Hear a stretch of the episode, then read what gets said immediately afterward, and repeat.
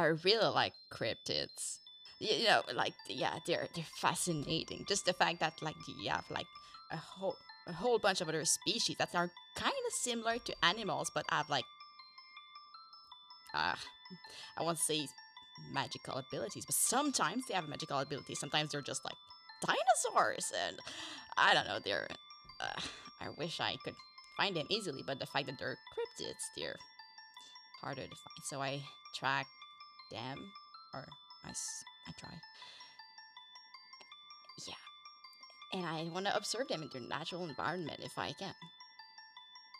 It's funny you ask that. For me personally, I guess when people say supernatural, I've heard dozens of like really big and crazy stories, but like I, I tend to believe those might be a little bit exaggerated. But nonetheless, I really haven't had much of that kind of stuff happen to me. Sorry to disappoint you, but yeah. Or if it did, it was probably really small and not as blown up as everybody else talks about.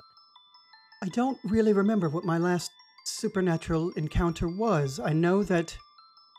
I know that I fought any number of uh, extraordinary beings, and I, I have a sword, Snowfang, that I could summon that helps me in this endeavor, and um, occasionally it talks to me.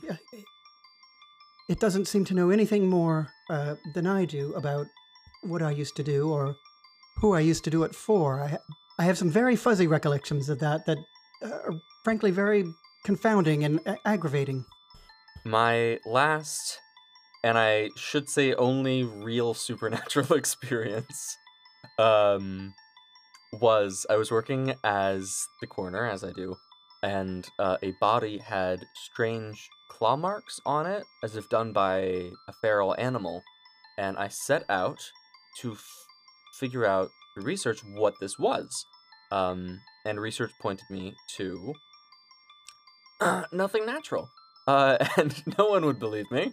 Uh, but I came face to face with an actual demon.